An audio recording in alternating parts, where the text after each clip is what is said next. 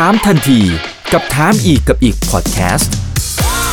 ถามแบบรู้ลึกรู้จริง เรื่องเศรษฐกิจและการลงทุนกับผม อีกบรรพฒนาเพิ่มสุขครับ สวัสดีครับสวัสดีเพื่อนนักลงทุนทุกคนนะครับนี่คือถามทันทีโดยช่องถามอีกกับอีกทุกเรื่องที่นักลงทุนต้องรู้นะครับวันนี้เรียนเชิญคุณลุงฉลกสมรรถารักษ์มาให้ความรู้กับพวกเรานะครับ สวัสดีครับคุณลุงฉลกครับ สวัสดีครับครับโอเคเอาละฮะสำหรับประเด็นในวันนี้ผมว่าก็มีมีหลายอย่างนะครับที่หลายท่านเองอยากจะทราบมุมมอง แล้วก็อยากได้ข้อคิดในการลงทุนดีๆจากคุณลุงฉลกนะครับอาจจะเริ่มต้นจากภาพตอนนี้อ่าอาจจะเป็นสักสองสินทรัพย์ก่อนก็ได้นะครับ คือทางฝั่งของบิตคอยนะรวมถึงตลาดหุ้นนะครับ ตอนนี้บิตคอยเริ่มทำทรงเหมือนกันนะคุณลุงนะครับ และดูเหมือนว่าจะมีสัญญาณแล้วเหมือนกัน คุณลุงมองว่ารอบนี้เป็นขาขึ้นรอบใหญ่เลยไหมครับ คาดว่าอย่างนั้นนะฮะคาดว่าอย่างนั้นครับเราดูอ่าชาร์ตขอนะฮะดูอืมขอดูชาร์ต ชัดๆได้แป๊ครับนึงเดี๋ยวนะผมแชร์ได้ครับบิตคอยเนี่ยมันมันมีหลายสถานะนะฮะนี่คนยังผมว่าคนเราทั่วๆไปโดยเฉพาะอย่างยิ่งอ่าผู้หลักผู้ใหญ่รัฐบาลเนี่ยเอ๊ะท่านก็มีความรู้มากนะ แต่ก็แหม่งแม่งๆนะว่าทำไมถึงคิดอย่างนี้ คือคือข้อที่หนึ่งเนี่ย เราจะกำหนดได้ไหมว่าทองคำที่มันใช้กันในตลาดตั้งแต่ประวัติศาสตร์เลยเนี่ย ใช้แทนแทนแทน currency ชนิดหนึ่งได้ไหมคำตอบก็ได้อยู่แล้วอะทองคำก็เป็น currency ชนิดหนึ่งนะฮะแต่มันไม่มีใครมากำหนดนะมันเป็นมันเอง จากการใช้งานอะไรของมันเองนะฮะแล้วเป็นเอ่อใช้ในการเก็งกำไรได้ไหมทองคำมันก็ได้ได้ครับ แต่ก็ไม่มีใครกำหนด มันเป็นของมันเองเนี่ย เมื่อมันเป็นของมันเองได้ มันก็เป็นได้เท่านั้นเอง ถ้าเราสมมุติเรากำหนดว่าอ่าอ่าทองคำเนี่ย เป็นสินทรัพย์สินทรัพย์สีเหลืองอะไรก็ว่าไปนะฮะอืมห้ามเอาไปแลกเปลี่ยนซื้อขายอะไรต่างๆนานาเนี่ย มันก็จะผิดธรรมชาตินะก็ไปยุ่งเขาเขาจะเป็นอะไรจะทำอะไรก็เรื่องปล่อยเรื่องเขาเหมือนกับว่า ธนบัตรเป็นเงินชำระหนี้ได้ตามกฎหมายเนี่ยเงินเงินบาทเนี่ยนะฮะเราจะเอาเงินรูเบิลมา ก็ไม่ได้เพราะว่ามันชำระหนี้ในประเทศไทยตามกฎหมายไม่ได้มันต้องไปดูนประเทศรัสเซียด้วยแต่ไม่ได้หมายความว่าเขาไม่ได้เป็น currency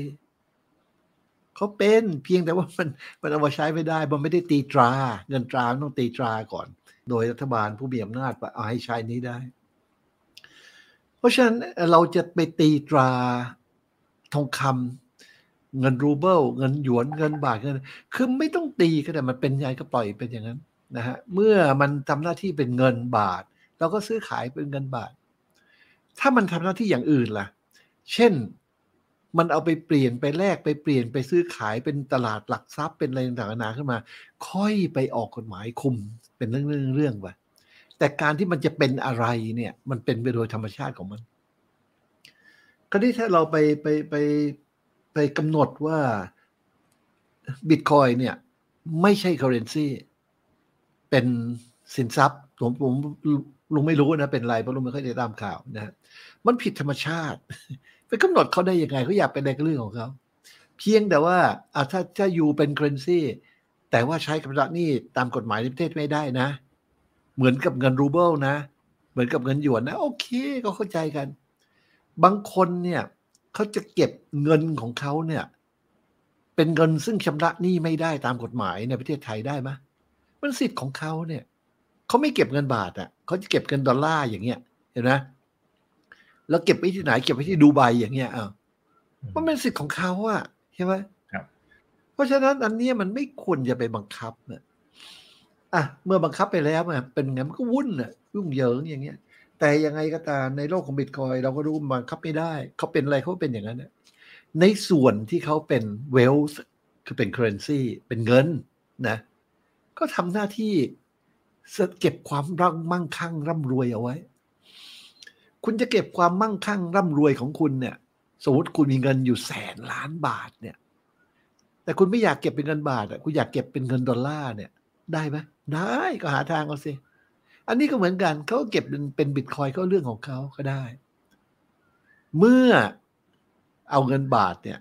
มาเล่นกันเป็นเป็น forex มั่ง เป็นอัตราแลกเปลี่ยนมั่ง เป็นอะไรบ้าง ค่อยไปคุมในตลาดนั้นๆ เพราะฉะนั้นบิตคอยเหมือนกัน ค่อยไปคุมในตลาดนั้นๆ ตลาดที่เขาเล่นกันอยู่ตอนนี้ที่เขาหลอกลวงอยู่เยอะแยะเนี่ย นั่นแหละไปคุม แต่ไอตัว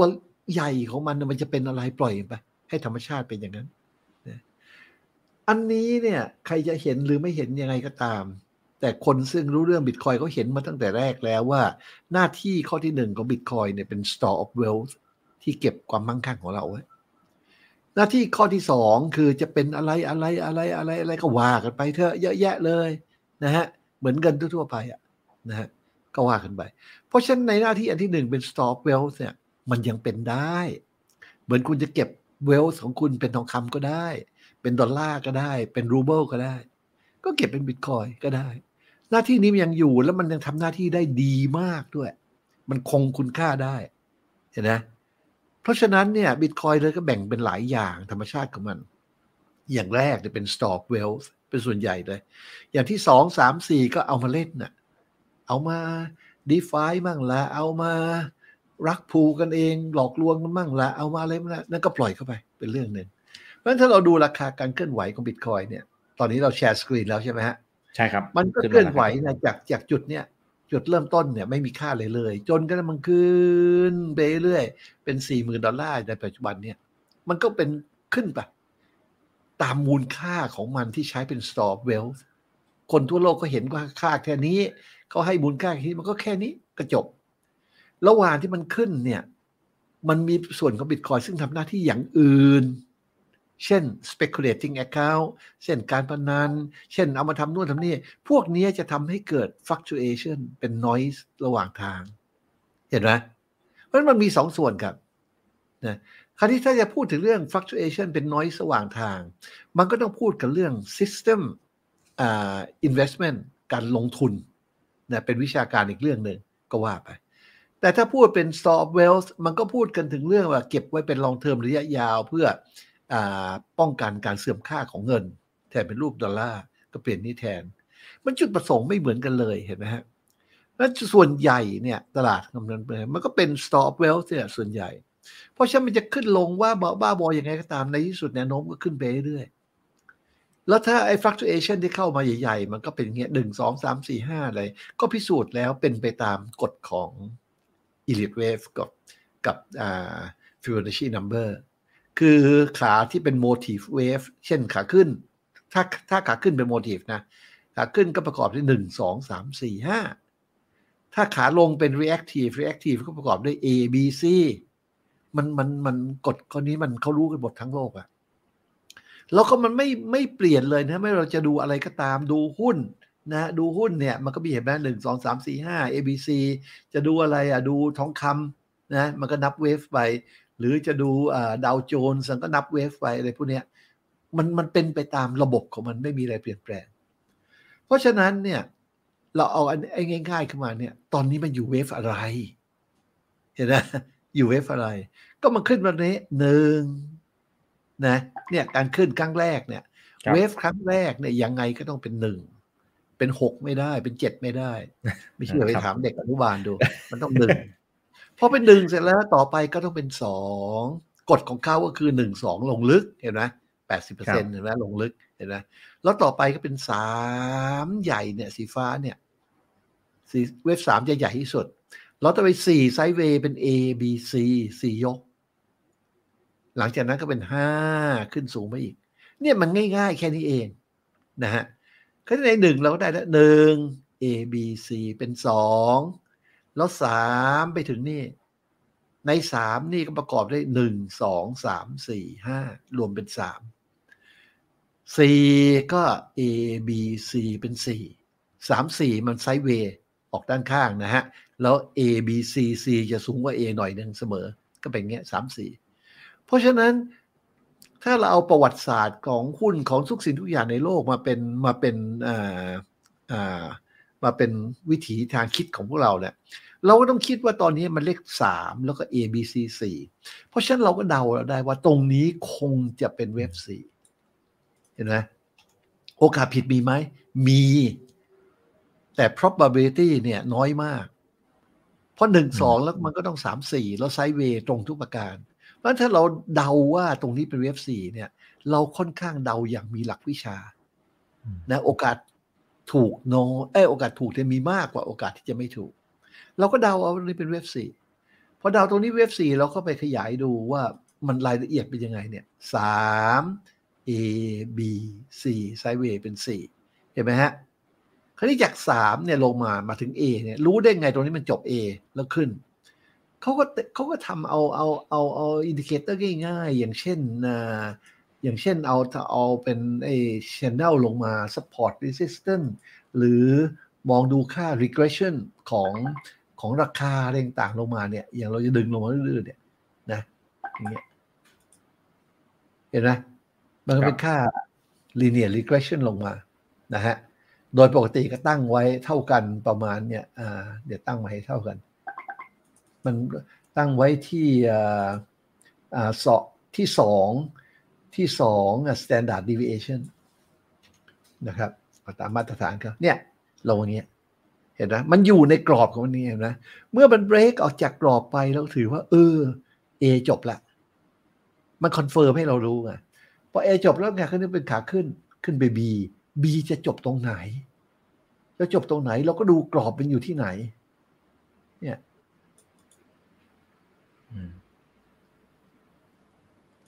อ้าวทำไม ไม่ขีดเส้นอะไรไปไหมครับขอลบดีก่อนเอาอันนี้ มาที่นี่ เนี่ยฮะ เห็นไหม A B มันก็อยู่ในกรอบมันเห็นไหมเพราะมันแหกจากกรอบมา ก็แปลว่าลงละ เป็นเวฟสี่แล้วคราวที่สี่ลงมาลึกแค่ไหนถึงจะถือว่าเฮ้ยจะเปลี่ยนเป็นขาขึ้นละ แล้วก็ใช้วิธีเดิมของเราอยู่เนี่ย มันมันได้ผลเราใช้ไปเรื่อยเนี่ย เห็นไหมก็ลงอย่างนี้มันเบรกต้องเยอะแยะเลยเห็นไหมเพราะฉะนั้นเราก็เดาว่าเฮ้ยอันนี้สี่คนต่างๆกันานาพวกนี้นะฮะพอเราได้อย่างนี้ปั๊บเนี่ย เสร็จแล้วเราก็มาดูต่อ มาดูละเอียดตรงนี้ ตรงปัจจุบันนี้ ขยายดูละเอียด นะฮะ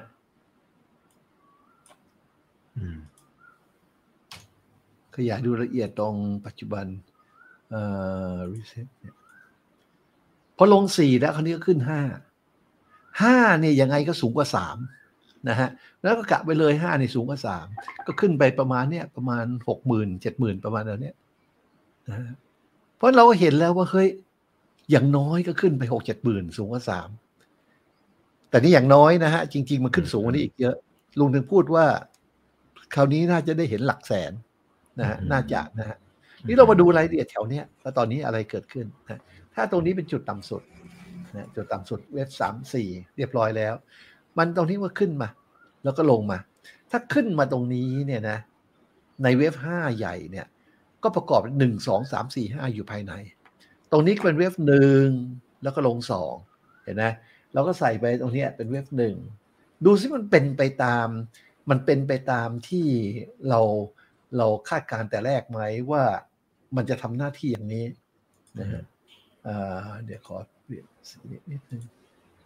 แล้วก็อันนี้โอเคเนี่ยตอนนี้เป็นเว็บหนึ่งหนึ่งลงสองอย่างที่พูดแต่แรกแหละหนึ่งลงสองมันลงลึกแปดสิบเปอร์เซ็นจำได้ไหมเราเช็คดูซิแปดสิบเปอร์เซ็นมันอยู่ตรงไหน เนี่ยก่อนลงนะ ก่อนลงเราเช็คดูก่อนนะจากต่ำสุดตรงนี้เพราะบิตคอยไม่มีโครสเอาต่ำสุดตรงนี้สูงสุดตรงนี้ แปดสิบเซนอยู่ตรงนี้เนี่ยแปดสิบเปอร์เซ็นเนี่ยเส้นนี้ทำไมมันลงมาแตะเส้นนี้ปั๊บมันขึ้นเลยเพราะอะไร เพราะคนรู้เรื่องอย่างนี้มีเยอะในโลกนี้ ที่เขาเรียนนะ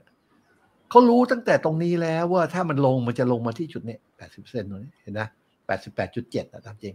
นะตัวเลขมีอยู่ ตัวเลขของฟิบอนัชชีมันหกสิบจุดแปดsquare root หกสิบจุดแปดเป็นเจ็ดสิบแปดจุดหก square root อีกทีเป็นแปดสิบแปดจุดเจ็ด นะฮะแล้วอีกทีเป็นเก้าสี่จุดสองไอ้นี่เป็นเรื่องของอ่าการ fossil บ้างอะไรบ้าง มันจะลงเป็นตัวเลขอย่างเนี้ยเพราะฉะนั้นเราก็รู้ว่าเฮ้ยมันหนึ่งแล้วลงสองเนี่ย ก็เป็นไปตามตำรานี่ว่าเนี่ยหนึ่งสองเห็นไหมเป็นไปตามตำราทุกประการ เราก็มานั่งคิดว่าเฮ้ยถ้ามันขึ้นใหม่มันก็ตามตำราอีกอะทุกอย่างก็เป็นไปตามตำรานี่แหละนะพอได้หนึ่งสองปั๊บนะ ทีนี้ทั้งหมดเนี่ยก็จะเป็นการขึ้นเว็บสาม ใหญ่ใช่ไหมเว็บสามใหญ่เลย ของอันนี้นะ ของอันหนึ่งสองเล็กนะ ยังไม่ใช่ของตัวใหญ่นะนะหนึ่งสองขึ้นเว็บสามใหญ่ เว็บสามใหญ่ก็ประกอบด้วยหนึ่งสองสามสี่ห้าซ้อนอยู่อีก ก็มีหนึ่งข้างในตัวนี้ เห็นไหมหนึ่งสองหนึ่งสองก็ต้องลงลึกอีกเอาลึกไม้ฐานอยู่นี่ขึ้นไปนี่ลงมาตัวนี้เห็นไหมเจ็ดสิบแปดจุดหก ถึงอันนี้ คือมันถึงเนี่ยเจ็ดสิบแปดจุดหกหรือไม่แปดสิบแปดจุดเจ็ดตัวเลขพวกนี้มันจะมา เราก็ได้หนึ่งสองนั่นอีกแล้วนะก็มาถึงตรงนี้ พอได้ตรงนี้เสร็จแล้วเราก็รู้ว่าต่อจากนี้ไปเป็นการขึ้นเว็บสามเว็บสามเราวัดยังไง เราวัดจากหนึ่งสองเนี่ยทำ projection ไปหาเว็บสามเราก็ลองวัดดูว่าแนวโน้มของมันในการขึ้นครั้งนี้หนึ่งสองเนี่ยเว็บสามร้อยหกสิบจุดแปดเปอร์เซ็นก็น่าจะขึ้นไปที่ประมาณตัวนี้ ห้าหมื่นห้าเห็นไหมแล้วอันหนึ่งสองอันใหญ่นี่ล่ะหนึ่งสองอันนี้ล่ะ จะขึ้นไปเท่าไหร่ คือระยะสั้นเนี่ยขึ้นไปห้าหมื่นห้าระยะกลางล่ะ จะขึ้นเท่าไหร่ดูสิหนึ่งสองอันนี้ร้อยหกสิบจุดแปดเปอร์เซ็นก็มันพอยมาที่เดิมห้าหมื่นห้าเหมือนกัน แสดงว่าห้าหมื่นห้าเนี่ย significant มาก ทั้งสองอันมันพอยไปที่เดียวกันนะเพราะตรงนี้เราก็เลยมีความ พิจารณาว่า เฮ้ยมันน่าจะขึ้นไปห้าหมื่นห้าสรุปนะฮะสรุปว่ามันถึงเวลาขึ้นห้าหมื่นห้าแต่ห้าหมื่นห้าเนี่ย เป็นขั้นแรกเท่านั้นเอง เพราะเรารู้ว่าสี่ห้าเนี่ยเว็บสี่ห้าเนี่ย มันต้องสูงเกินกว่าเว็บสามก็ประมาณหกหมื่นเจ็ดหมื่นนี่นะแต่ขั้นแรกเนี่ยขั้นแรกนะห้าหมื่นห้าเนี่ยถึงก่อนนะแล้วค่อยไปต่ออีกทีหลังนะเพราะฉะนั้นจากการศึกษาอย่างนี้ทำให้เราคาดการได้ เมื่อเราคาดการได้พอเราหนึ่งรับเราก็คาดการว่าสองเจ็ดสิบแปดสิบเปอร์เซ็นสั่งซื้อล่วงหน้าหนึ่งสองเล็กก็สั่งซื้อล่วงหน้า ตรงนี้ไปละก็ปล่อยไปเห็นไหมฮะทีนี้พอเราสั่งซื้อล่วงหน้าเนี่ยทำไมซื้อทุกครั้งนะซื้อแล้วมันลงเราเจ๊งทุกทีเออ เห็นไหมการซื้อเนี่ย มันไม่ใช่สักแต่ว่าซื้อนะฮะมันต้องมีระบบ ใช้ระบบอะไรล่ะ อะไรก็ได้ ระบบ reversal ก็ได้คือมัน reverse ขึ้นมานะ แล้วก็ แล้วแต่เป็น pivot point อะไรอะไร มันได้ทั้งนั้นน่ะสมมติเราเอาระบบอันนี้ระบบเขียวแดงซึ่งง่ายที่สุดล้วระบบนี้มันมันแค่ไม่ขาดทุนนะฮะ แต่ว่าแต่ว่ากำไรไม่มากอะแต่เอามันใช้ง่ายดินะฮะก็เอาเนี่ยเขียวแดง เราก็ซื้อที่เขียวเนี่ยเห็นไหมมันเขียวเนี่ยนะซื้อโอเพนวันถัดไปเนี่ยเขียวนี่ซื้อแล้วโอเพนวันถัดไป คราวนี้ปัญหาคือซื้อตรงนี้ซื้อเท่าไหร่ นี่แหละคือปัญหา มันไม่เกี่ยวไอ้ขึ้นลงขึ้นลงมันง่าย มันนับเวฟจับอะไรง่ายๆมันยากตรงนี้แหละครับ จะซื้อเท่าไหร่ เห็นไหมทำไมบางครั้งเนี่ยเราเล่นหุ้นน่ะหุ้นบางตัวนี่กำไรโอ้โหสองร้อยสามร้อยห้าร้อยเปอร์เซ็นจะซื้อมาหมื่นหนึ่งอีกตัวหนึ่งโอ้โหขาดทุนนิดเดียวอะก็แต่ดันซื้อมาล้านหนึ่งอะไรอย่างเงี้ยคือเสียหายหนัก size position size เนี่ยเป็นหัวใจของการลงทุน คุณจะซื้อเท่าไหร่ตรงเนี้ย สมมติคุณจะซื้อแสนดอลลาร์ ก็ถามว่าทำไมแสนทำไมไม่เก้าหมื่นทำไมไม่แสนหนึ่ง คุณเอาอะไรเป็นมาตรฐานเห็นไหมมันสำคัญตรงนี้แหละครับ สิ่งที่เราเราเราสอนกันในคลาสทั่วไปก็คือว่าเราเอาจุด จุดแหมต้องขอโทษนะพูดภาษาไม่ไม่สุภาพสักหน่อย จุดพินาศฉิบหายครับเป็นมาตรฐานนะเข้าใจตรงกันครับ แปลว่าอะไรแปลว่ามันขึ้นไปตรงเนี้ยนะถ้ามันลงมาต่ำกว่าโลเดิม ครับ อันเนี้ยพินาศฉิบหายใช่ไหมเพราะมันถ้าถ้ามันจะขึ้นต่อนะ ถ้าเราจะซื้อนะ การขึ้นต่อของมันเนี่ย แปลว่าอ่า higher low โลมันยกไปเรื่อยๆมันถึงจะเป็น bullish ใช่ไหม แต่ถ้ามันลงมาโลมันลงมาต่ำกว่า เป็น lower low แปลว่าทั้งหมดที่คุณคาดการณ์ผิดหมดเลย ผิดหมดเลย คุณต้องเป็นเรื่องนับเวฟนับอะไรกันใหม่หมดเลย ถ้าคุณคาดการณ์ถูกเนี่ยมันต้องทำ higher low เพราะฉะนั้นจุดพินาศของคุณเนี่ยคือจุดนี้ ถ้าลงมาต่ำกว่านี้แปลว่าเฮ้ยกูคิดผิดหมดเลยตั้งแต่แรกทำยังไง มอบตัว ถูกไหมฮะ ไม่ดื้อครับนะเหมือนกันเลยเหมือนเงินเราเราซื้อตรงนี้ สมมุตินะ สมมุตินี่สมมติเล่นๆนะนะเราซื้อตรงนี้ นะแล้วจุด stop ของเราไว้ตรงนี้ ถ้าต่ำกว่านี้เนี่ย ถือว่าเราคิดผิดพินาศสันตะโร สมมุตินะ พอมันลงครับต่ำกว่านี้พวกนี้เอ้ยยอมแพ้ไว้ยขายไว้ยเนี่ยขายไว้ก็ขายไปหกหมื่นกว่า เห็นไหมยอมแพ้ แล้วเป็นไงเกิดขึ้น เนี่ย ถ้าไม่ยอมแพ้นะหกหมื่นกว่านี่มาเจอกันเนี่ยนะครับสามหมื่นกว่าหมดตัว เห็นป่ะอืม เพราะฉะนั้นจุดพินาศจิบหายเนี่ยโทษนะฮะใช้คำนี้อีกทีหนึงจุดพินาศจิบหายนี่สำคัญที่สุด คุณมีมะเราคิดเป็นมะเนี่ยอย่างอันเนี้ย อันเนี้ยคุณซื้อที่ท็อปตรงเนี้ยลงมาโลตรงเนี้ยเห็นไหมจุดพินาศจิบหายจุดแรกสั้นเห็นไหมก็ต้องมีแล้วก็ตรงนี้ก็ต้อง stop เพราะฉะนั้นจุดนี้ต้องมี เมื่อมีแล้วเข้าใจตรงนนะ เมื่อมีแล้วว่าตรงนี้เป็นจุดพินาศของเรา เราก็ดูสิแกลบของตรงนี้ที่ซื้อเท่าไหร่ ราคาที่พินาศตรงนี้เท่าไหร่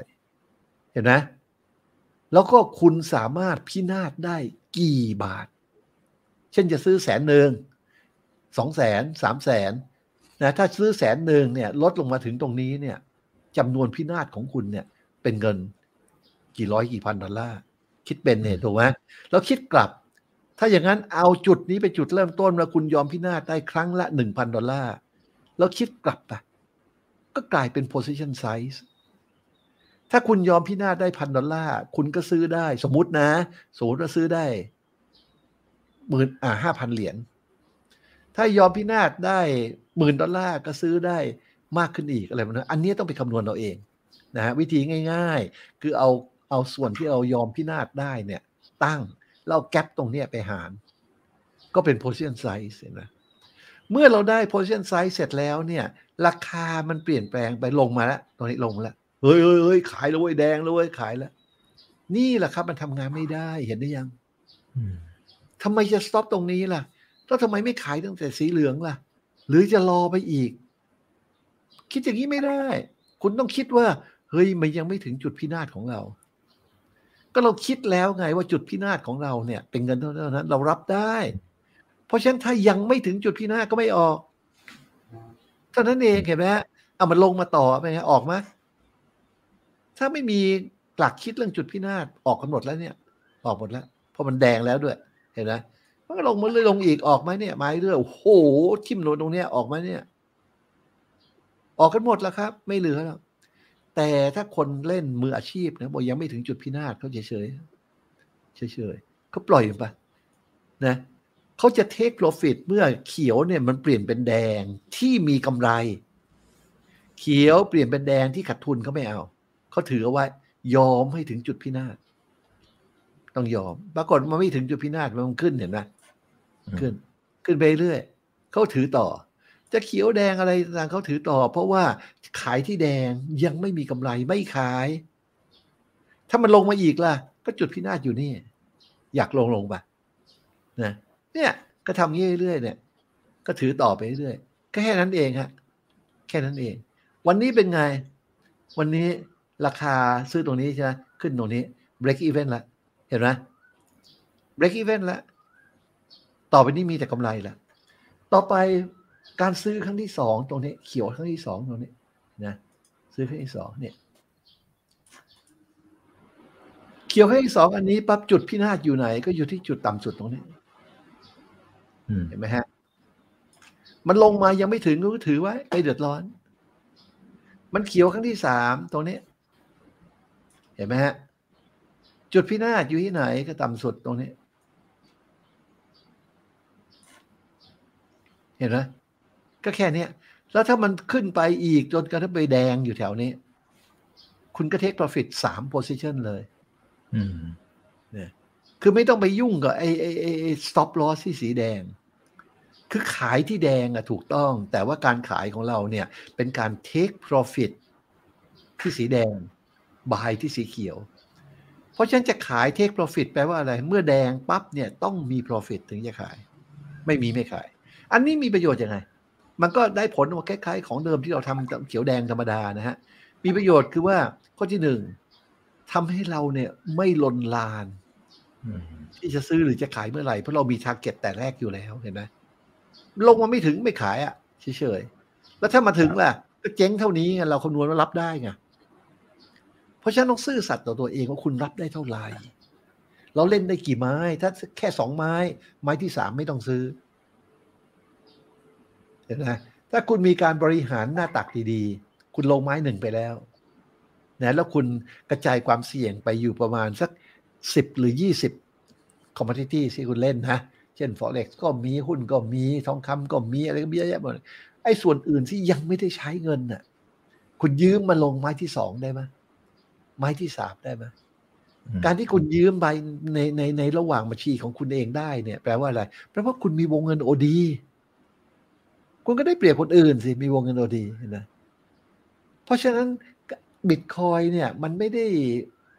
ขึ้นกับราคาขึ้นลงได้เท่าไหร่นะมันขึ้นกับวิธีคิดครับ วิธีคิดอืมว่าจะเอาจุด stop ไว้ตรงไหนยังไงนะฮะถ้าเราย้อนไปดูในอดีต แถวๆนี้อ่าเอาที่มันที่มันเริ่มขึ้นเนี่ยนะนะฮะเนี่ยที่มันลงมาลึกๆตอนนี้นานไปแล้วนะแล้วมันเริ่มขึ้นเนี่ย มันเขียวแรกตรงนี้นะเขียวแรกตรงนี้พอแล้วใกล้เขียวแรกตรงนี้ปั๊บเราก็วางสต็อปลอสทันทีเห็นไหมจุดต่ำสุดตรงนี้เห็นไหมเนี่ย วางทันทีเลยเนี่ย ลงไม่ทะลุอันนี้ไม่ขาย จะขายเมื่อไหร่ เมื่อมันแดงแล้วได้กำไร ง่ายดีไหมเนี่ย เวลาผ่านไป มันไม่ลงมันขึ้นไป เห็นไหมแดงตรงนี้ เห็นไหมเนี่ย แดงตรงนี้ แต่แดงตรงนี้ไม่กำไร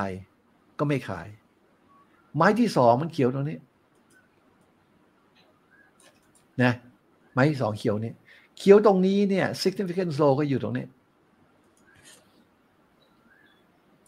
จุดพินาศของหุ้นอะใช่ไหมมันยกขึ้นมาเป็น ก็ได้สองอันละนะสองเปอร์เซ็นต์ละไม่ไม่แดงไม่ลงมาถึงข้างล่างไม่ขาย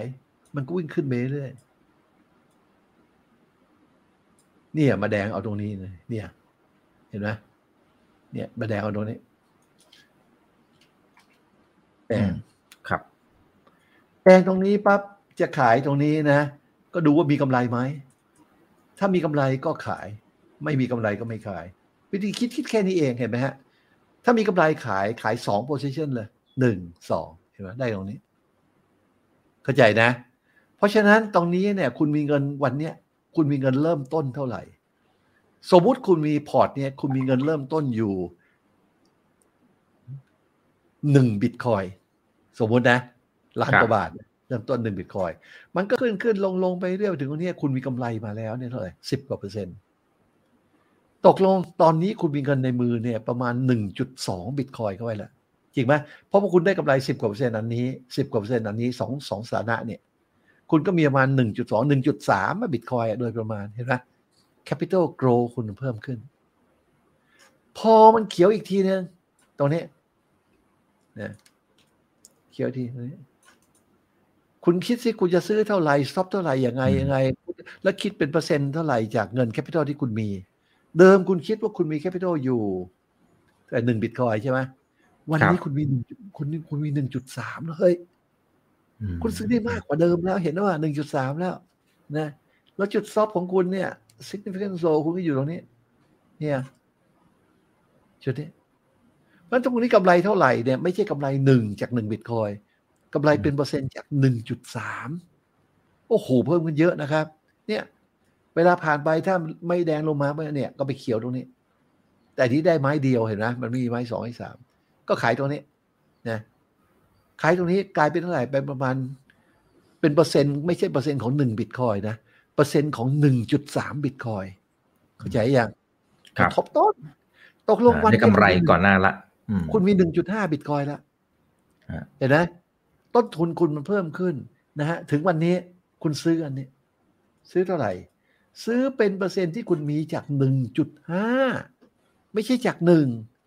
ไม่เซ็ตคุณเปลี่ยนไปหมดเลยเห็นไหมอืมแล้วไงแล้วคุณซับตรงนี้ ตามเดิมถ้าลงถึงนี่กูยอมแพ้เจ๊ง มันขึ้นต่อไปอีกทีนี้คุณนับ profit ไม่ไหวแล้วเพราะฉะนั้นเนี่ยหลักการคือว่า เราไม่สนใจว่าจะกำไรเท่าไหร่ ขอให้แค่ไม่ขาดทุนก็พอ แต่การทำอย่างนี้เนี่ยแคปิตอลของเราจะเพิ่มขึ้นเรื่อยๆ ถ้าเรากำไรแค่สิบเปอร์เซ็นตนะฮะสิบเปอร์เซ็นจากเงินลงทุนสมมติแสนบาท มันก็ได้หมื่นบาทครับแต่วันนี้เนี่ยเงินลงทุนของเราจากแสนบาทมันกลายเป็น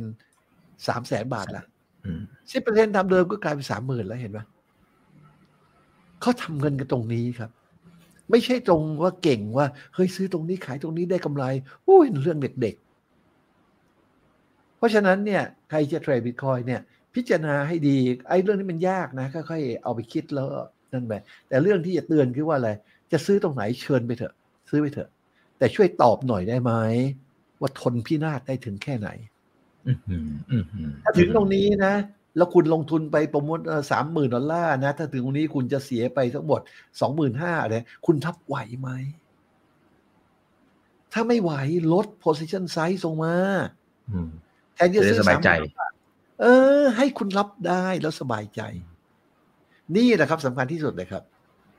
ครับ ไม่ใช่ว่าแล้วตลาดขึ้นลงแล้ว โอ้ยเต้นกันเออตลาดขึ้นแล้วลงแล้ว อย่างเนี้ยอย่างดูเซตเนี่ยนะอย่างเซตเนี่ยอ่า พอดีเลยครับคุณลุง มีเนี่ยขึ้นคนลงสนใจแล้วก็เยอะเต้นมากฮะอืมมาเต้นกันอย่างกูอย่างนี้ แต่ถ้าคุณรับได้แล้วแต่แรกมันจะลงไปไหนช่างหัวมันไปละ นะอะยกตัวอย่างเสร็จนะเสร็จเนี่ยเราดูว่าตอนนี้มันเป็นเวฟของมันน่ะนะเนี่ยก็เอาสีสีสีฟ้าเลยนะอ่าหนึ่งสองอ่าหนึ่งสองนี่อันนี้หนึ่งสองสามนะสามนะแล้วก็อ่าอันนี้ก็ A B C เหมือนกัน แต่บิตคอยมัน A B C เรียบร้อยแล้วเป็น4 กำลังจะขึ้น5ใช่ไหมแต่เสร็จเนี่ยมันเพิ่ง A B ถ้าลงคราวเนี้ยมันลง C มาที่ประมาณ1,000น่ากลัวมาก น่ากลัวมากนะไม่ได้แปลว่าจะลงนะฮะ โอกาสมีทั้งนั้นนะถ้าลงเนี่ยเจอกันที่1,000คราวนี้จะเล่นยังไง เราลองขยายดูนะฮะถ้าเราจะเล่นเสร็จตรงนี้นะ เราจะเล่นเสร็จครับ เริ่มต้น เริ่มต้นเลยนะเอาใส่อ่า action zone เข้าไปสิเอ่อ indicator action zone เอ่อคุณอาเคบอกว่าเชิญคุณลุงมาบ่อยๆนะครับ ฟังคุณลุงเหมือนฟังธรรมะนะฮะตัดความโลภตัดความโลภได้เกิดปัญญาไปพร้อมๆกันด้วยนะฮะใช่เพราะถ้ามันบัวแต่กังวลเนี่ยมันคิดเลยไม่ออกหรอกครับอ้าวเนี่ย เสร็จเนี่ยมันเข้ามาอย่างเงี้ยมันแดงลงมาอย่างเงี้ยเห็นไหมแล้วมันขึ้นแล้วก็เฉยๆเพราะอะไรเพราะมันไม่มีสัญญาณ ถ้าคุณโลภเข้าไปคุณก็โลภก็ซื้อไปซื้อเข้าไปโอเคก็ซื้อได้นะฮะ แต่ว่าซื้อทำไมคุณตอบไม่ได้ แล้วต่อไปในอนาคตเนี่ย คุณจะต้องมาพิจารณาไอ้นู่นไอ้นี่กันอีกเหรอมันชีวิตด้วยความสุขอะสู้หากฎเกณฑ์ดีกว่าเฮ้ยซื้อที่เขียวแรกแล้วไม่ต้องคิดใช่ไหมไม่ต้องคิดเนี่ยเขียวนี่ก็ซื้อนี่นะเนี่ยแล้วไม่ต้องคิด เขียวแรกโอเคครับ พอซื้อปั๊บ stop ตรงไหนนี่มาแล้ว เห็นไหมจุด stop loss อยู่ตรงไหน significant low อันที่ถัดมาก็อันนี้ถูกไหมคุณก็ stop ตรงนี้ วาง stop ที่ราคา close อันนี้ เพราะมันเป็นเป็นตลาดหลักทรัพย์ เนี่ยได้ stop อันนี้แล้วเนี่ยอันนี้คุณไม่ได้ พลาดไปหมดขึ้นลงคราวนี้ครับเพราะมันไม่มีเขียว คุณก็ได้อันนี้ เพราะฉะนั้นตรงนี้คุณทนได้ไหมทนอยู่เฉย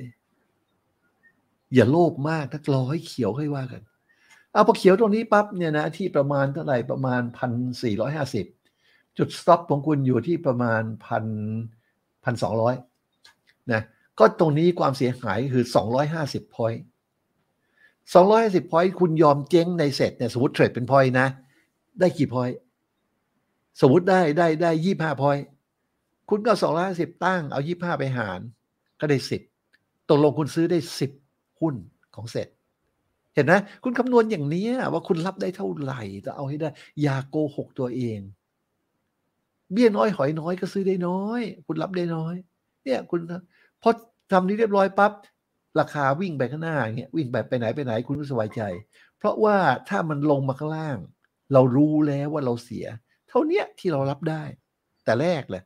ไม่โกหกตัวเองเลยสมมติเราตั้งเอาไว้ว่าห้าพัน ยังไงกูขาดทุนไม่เกินห้าพัน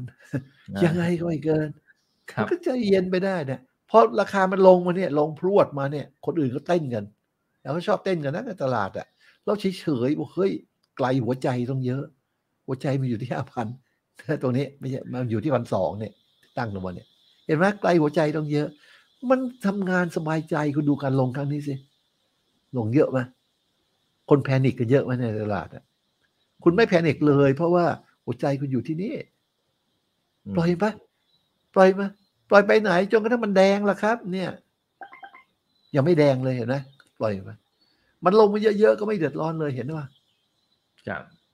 แต่ถ้าคุณไม่มีจุดนี้นะพอลงนี่คุณก็เฮ้ยเฮ้ยพอเฮ้ยเฮ้ยไปเรื่อยอะมันไปไปไปเรื่อยมันมันไม่จบอะอะคราวนี้ดูละเอียด ดูให้ละเอียดครับหน่อยดูเป็น daily chart นะ daily chart มันก็มีเรื่องจุกจิกเยอะหน่อย ถ้า daily chart มันก็เริ่มตั้งแต่อันนี้ เขียวแรกอันนี้นะเขียวแรกอันนี้ alternate vertical line นะแล้วพอได้อันนี้ปั๊บคุณก็จุดพินาศของคุณอยู่ที่นี่ เห็นไหมวางทันทีเลยเห็นไหมจะลงมาไงทานไม่ถึงจุดพินาศคุณไม่ออกหรอกอืมเนี่ยจุดนี้นะขึ้นไปพอมันแดงตรงนี้ เขียว แดงมีกำไรคุณก็เทค profit สมมุติคุณได้ profit สิบเปอร์เซ็นคุณลงทุนครั้งนี้ล้านหนึ่งก็กลายเป็นล้านหนึ่งแสนละเห็นไหมตรงนี้เป็นล้านหนึ่งแสนละต่อไปคุณก็รอเขียวถัดไปนะเขียวถัดไปก็ ตรงไหนก็ไม่รู้อะเออนี่มันเขียวแดงลงมาเนี่ยเขียวถัดไปอันนี้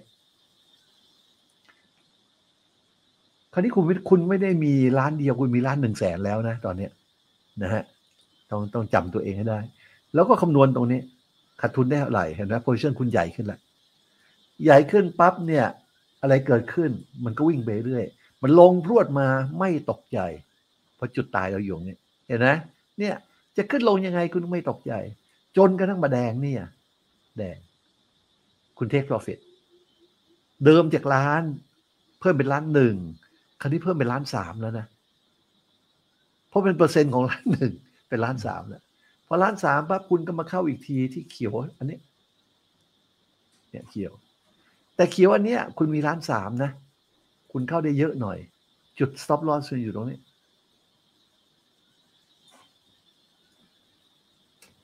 เนี่ย จุด stop มันอยู่นี่นะฮะ ก็ดูไป อ้าว โดน stop ก็เสียหายเท่าตรงนี้ เยอะไหมก็เท่าที่รับได้ไง รับได้แต่แรกก็ไม่เยอะอะไรนะ จากล้านสามก็เหลือประมาณล้านสองแคปิตอลใช่ไหมพอเขียวอันนี้ เขียวอันนี้นะจุด stop ของคุณก็มาอยู่ตรงนี้ อันล่างเนี่ยอันที่ลบทิ้งไปก่อนนะฮะแล้วก็ไล่ต่อไปอีก จนถึงมาแดงอันนี้ เขียวตรงนี้ แดงตรงนี้ ไม่มีกำไรไม่ออก อันนี้เช็คดูนะ เขียวอันนี้นะ ซื้อที่ราคา เปิดวันรุ่งขึ้น แดงอันนี้นะขายที่ราคาเปิดวันรุ่งขึ้นคืออันนี้ มันเท่ากันเห็นไหมไม่มีกำไรไม่ออก ถือตรงนี้อยู่อะอืมพอมันแดงตรงนี้ปั๊บมันเขียวใหม่อีกทีตรงนี้ ครับ มีโพ i ชันอื่นซึ่งยังไม่ได้ใช้เงินมะไปยืมมา แล้ว stop ตรงนี้ตกลงมีสองโพ i ชันแล้ว ต่อมามันไปแดงตรงนี้ take profit สองอันเลยนะได้กำไร เนี่ยทำนี้ไปเรื่อยอะพอเสร็จแล้วคุณเขียวตรงนี้ใหม่ เขียวตรงนี้ นะ แล้วก็แดงตรงนี้ เนี่ยนะขึ้นไปลงมาเขียวเนี่ย แดงตรงนี้ เทค profit ไม่ได้แล้วขาดทุนก็ยอมจ่ายไปตรงนี้นะการจ่ายก็รู้เหตุผลว่า เออ เรา เพราะอย่างนี้จ่ายอย่างนี้ แล้วจำนวนที่ขาดทุนตรงนี้เราคำนวณแล้วว่าเรารับได้แค่นี้แค่นี้แค่นี้ ต่อไปก็มาเป็นตรงนี้พอเป็นตรงนี้ปั๊บเขียวตรงนี้เอาซื้อใหม่ เราขีดเส้นรับไปตรงนี้เห็นไหมตั้งแต่นี้เป็นต้นไปเนี่ย ชีวิตเราก็สบาย เพราะเรารู้แค่นี้พอ รู้แค่ว่าเราซื้อที่เขียวเนี่ยนะฮะซอฟเราอยู่ตรงนี้แก๊ปแค่เนี้ยเราทนได้สมมติว่าห้าพันบาท เราสบายแล้วหุ้นมันจะวิ่งไปไหนช่างหัวมัน มีกำไรแล้วแดงก็ออก ไม่มีก็เฉย เพราะห้าพันนี้ยอมเสียแล้วนะเพราะฉะนั้นจะทุกตลาดนะฮะจุดสำคัญของการลงทุนในทุกตลาดเลยจะเป็นคริปโตหรือหุ้นอะไรก็ตาม ข้อที่หนึ่งหาจุดพินาศให้เจอก่อน ข้อที่สองคำนวณซิว่าลงมาถึงจุดพินาศตัวนี้แล้วคุณรับไหวไหม ถ้าหาจุดพินาศไม่เป็น อย่าเพิ่งเล่นหุ้น อย่าเพิ่งลงทุนนะฮะ ถ้าหาได้แล้วพอลงถึงตรงนี้คุณรับไหวไหมถ้าถึงตรงนี้เจ๊งห้าพันบาท รับไหวไหมถ้าไม่ไหวลด position ลง ให้ถึงถึงตรงนี้ปั๊บเจ๊งแค่สามพันอันนี้คำนวณเอาเองนะถ้าคุณทำได้แค่นี้นะฮะ คุณก็เทรดได้สบายใจแล้ว ยังไงมันก็ไม่ผิดบ่อยหรอกจริงไอ้เล่นระบบเนี่ย ยิ่งคุณรู้หลักการก็อื่นนะที่ที่สอนนะ หาเว็บหนึ่งสองให้เจอแล้วเล่นเว็บสามเว็บเดียวนะ ยิ่งยิ่งโอกาสพลาดน้อยมากเลย ตำรามีเยอะแยะนะฮะแล้วอันนี้ก็ฝากเอาไว้อ่าครับ คุณวสันต์นะฮะบอกว่าได้ความรู้จากการเทรดจากคุณลุงเนี่ยเยอะเลยนะครับ วันนี้คุณลุงปล่อยของเยอะมากนะฮะได้ความรู้ดีๆนะครับ โอเคนะฮะโอเค คุณลุงครับเอ่ออันนี้มี4ี่ห้าท่านนะครับ คุณลุงนะครับ ที่จริง ๆ เราเคยคุยประเด็นนี้แล้วนะครับ แต่ว่าวันนี้มีคนถามเข้ามาพอสมควรก็ถามแทรกเลยแล้วกันนะครับ นี่เผื่อแป๊บเดียวนี่เราคุยมา 40 นาทีแล้วนะครับเอ่อมี 4ี่ห้าท่านที่บอกคือเขาบอกว่าคุณลุงช่วยอธิบายที่คุณลุงเคยใช้คำว่า 1 BTC ก็เท่ากับ 1 BTC แล้วทำไมคนถึงยังชอบเปรียบเทียบกับดอลลาร์อยู่ล่ะครับ คุณลุงนะฮะคุณลุงช่วยเอขอยายเวลาคุณรับเวลาคุณเอาเงินไปฝากธนาคารนะฮะปัจจุบันเนี้ยเออเอาเอาเอาตัวคุณอีกเองก็ได้สมมติครับเดือนนี้รับรับเงินเดือนมาอ่าล้านห้าคุณก็ฝากธนาคารล้านสาห้าธุครับถูกไหมคุณลุงสาธุครับ ทำไมน้อยไปเหรอฮะหรือว่าไม่ถึงอ่าอ่าไม่ถึงก็ได้เอาเอาแค่ล้านสี่เอาล้านสี่นะอ่าครับก็คุณรับเงินเดือนล้านสี่คุณก็ฝากธนาคารใช่ไหมถูกต้องใช่ไหมฮะใช่ครับ ถ้าถ้าตามคุณจะถ้าตามโฟล์ใช่ครับ อืม แล้วคุณจะกังวลไหมว่าหนึ่งล้านสี่มีค่าเท่ากับเท่าไหร่รูเบิลเท่าไหร่ดอลลาร์เท่าไหร่ปอนด์สเตอร์ลิงล้านสี่บาทมันก็เท่ากับล้านสี่นั่นแหละครับ อืมอืมมัน ไม่จะไปเท่ากับอย่างอื่นได้ยังไงล่ะครับ เท่ากับก๋วยเตี๋ยวหกจานเหรอฮะเท่ากับเหล็กยี่สิบเส้นเหรอครับ คุณจะไปเปลี่ยนมาทำไม ถ้าคุณมีบิตคอยน์อยู่ใน possession ของคุณในในในอะไรในความมั่งคั่งของคุณหนึ่งบิตคอยมันก็มีค่าเท่ากับหนึ่งบิตคอยนั่นแหละครับ คุณจะไปเปลี่ยนเป็นนู่นเป็นนี่ทำไม ถ้าลงคุณเปลี่ยนเป็นเงินดอลลาร์โอ้ย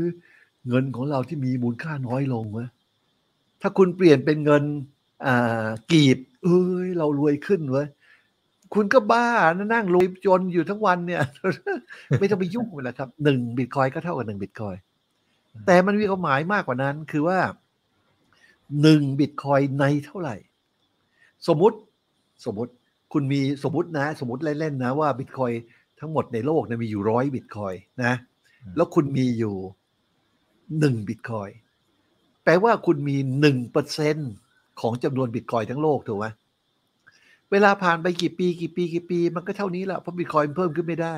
สมมติมันเต็มที่แล้วนะยี่สิบเอ็ดล้านแล้วนะ คุณถือหนึ่งบิตคอยก็มีมูลค่าเท่ากับหนึ่งในสิบของบิตคอยทั้งโลกอยู่ดีอะอืมครับ แต่ถ้าคุณมีเงินอยู่หนึ่งร้อยวงเงินมีหนึ่งร้อยดอลลาร์แล้วคุณถือเงินหนึ่งดอลลาร์คุณก็มีเงินหนึ่งเปอร์เซ็นของเงินดอลลาร์ ที่มีในโลกนี้ใช่ไหมอีกสิบปีข้างหน้า ยังเป็นหนึ่งเปอร์เซ็นต์ไหมเหลือไม่ถึงครึ่งเปอร์เซ็นต์แล้วครับ เพราะไอ้เงินร้อยดอลลาร์ก็เพิ่มเป็นสองลร้อยดลงสามร้อยอืมเห็นไหมเพราะฉะนั้นหนึ่งดอลลาร์ของคุณวันนี้เนี่ย มันไม่ได้มีค่าเท่ากับหนึ่งดอลลาร์ในปีหน้า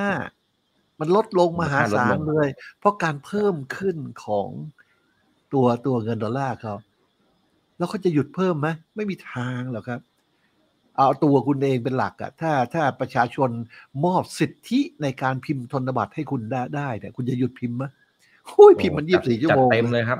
เออนะ เพราะฉะนั้นเนี่ยนะฮะบิตคอยมันเพิ่มไม่ได้นะถ้าเข้าใจมันแล้วมันเพิ่มไม่ได้หนึ่งบิตคอยมันก็มีค่าเท่ากับหนึ่งบิตคอยอย่างนั้นแหละ แต่หนึ่งดอลลาร์เนี่ย ไม่มีค่าเท่ากับหนึ่งดอลลาร์ตามเดิม มันจะลดค่าลงนะครับอืมก็ความหมายก็แค่นี้เองไม่มีอะไร ครับผมอ่าสวัสดี 3,800 ท่านนะครับ ฝากกดไลค์กดแชร์กันเยอะๆนะครับนะฮะคุณอภิสิทธิ์บอกว่าวันนี้คุณลุงอารมณ์ดีมากๆนะครับ เหมือนกับทำ backtest ให้ดูเลยว่าควรจะต้องทำอย่างไร ได้วิธีหาปลา ส่วนอนาคตนักลงทุนก็ต้องไป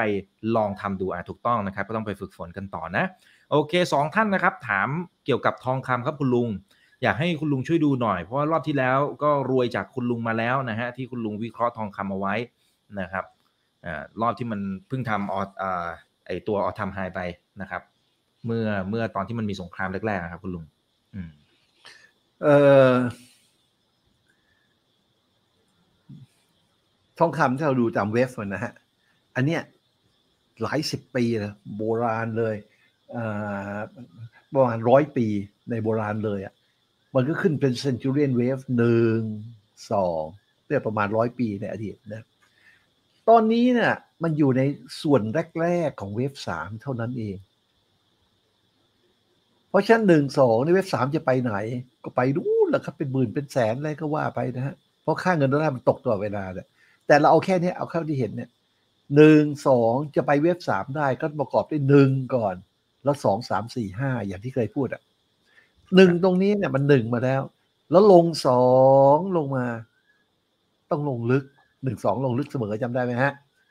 แปดสิบเปอร์เซ็นต์อะเจ็ดสิบแปดสิบเปอร์เซ็นต์เหมือนอันเนี้ยเดี๋ยวอันเนี้ยอันเนี้ยครั้งแรกในประวัติศาสตร์เนี่ยก็หนึ่งสองเห็นไหมมันลงมาแปดสิบกว่าเปอร์เซ็นต์แล้วอันนี้ล่ะจากหนึ่งอันนี้ล่ะ เนี่ยจากจากหนึ่งอันเนี้ยนะฮะแล้วจากฐานตรงนี้ A B C ตรงนี้หนึ่งสองมันก็น่าจะเห็นประมาณเนี่ยห้าร้อยแต่มันลงไม่ถึง มันลงไม่ถึง การที่ลงไม่ถึง Fibonacci number เนี่ยมันจะเป็นเขาเรียกว่า running flat มันจะลงมาหนึ่งเนี่ยแล้วไม่ใช่สองหนึ่งแล้วเป็น A แล้วขึ้น B สูงกว่าหนึ่งไปหน่อยหนึ่งแล้วก็ลง C มันจะเป็นอย่างนั้นนะฮะตรง C อาจจะมาแถวๆนี้นะฮะเพราะฉะนั้นเนี่ยตอนนี้เนี่ยมันอยู่ในโหมดเนี่ยทองคำนะฮะ A B C ไปไหนที่เป็นสองนะฮะ มันจะลงต่ำกว่าหนึ่งมา อาจจะอยู่ประมาณแถวๆเนี้ยหรือแถวนี้ หรือแถวนี้ หรือแถวนี้อะไรก็ได้แถวๆเนี้ยนะฮะหรือลงมาลึกเลยถึงสองร้อยสามร้อยที่ก็ยังได้ เพราะหนึ่ง A B C ลงลึกได้เห็นนะเพราะฉะนั้น ถ้าตรงนี้เป็น B ไม่ปลอดภัยเลย ทองคำเนี่ยอาจจะลงพินาศถ้าตรงนี้เป็น B นอกเสียจากว่าเวฟเนี่ยมันแปลกๆ อันนี้อาจจะไม่ใช่ V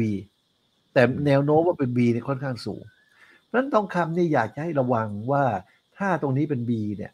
นะ A B C เป็น B เนี่ย มันก็ลงหนึ่งสองสามสี่ห้าเป็น C มันจะลงอีกเยอะมาก ให้ระวังไว้ด้วยนะฮะถือทองตรงนี้ต้องมี stop loss นะครับ กดเดิมมาอีกแล้วเห็นไหม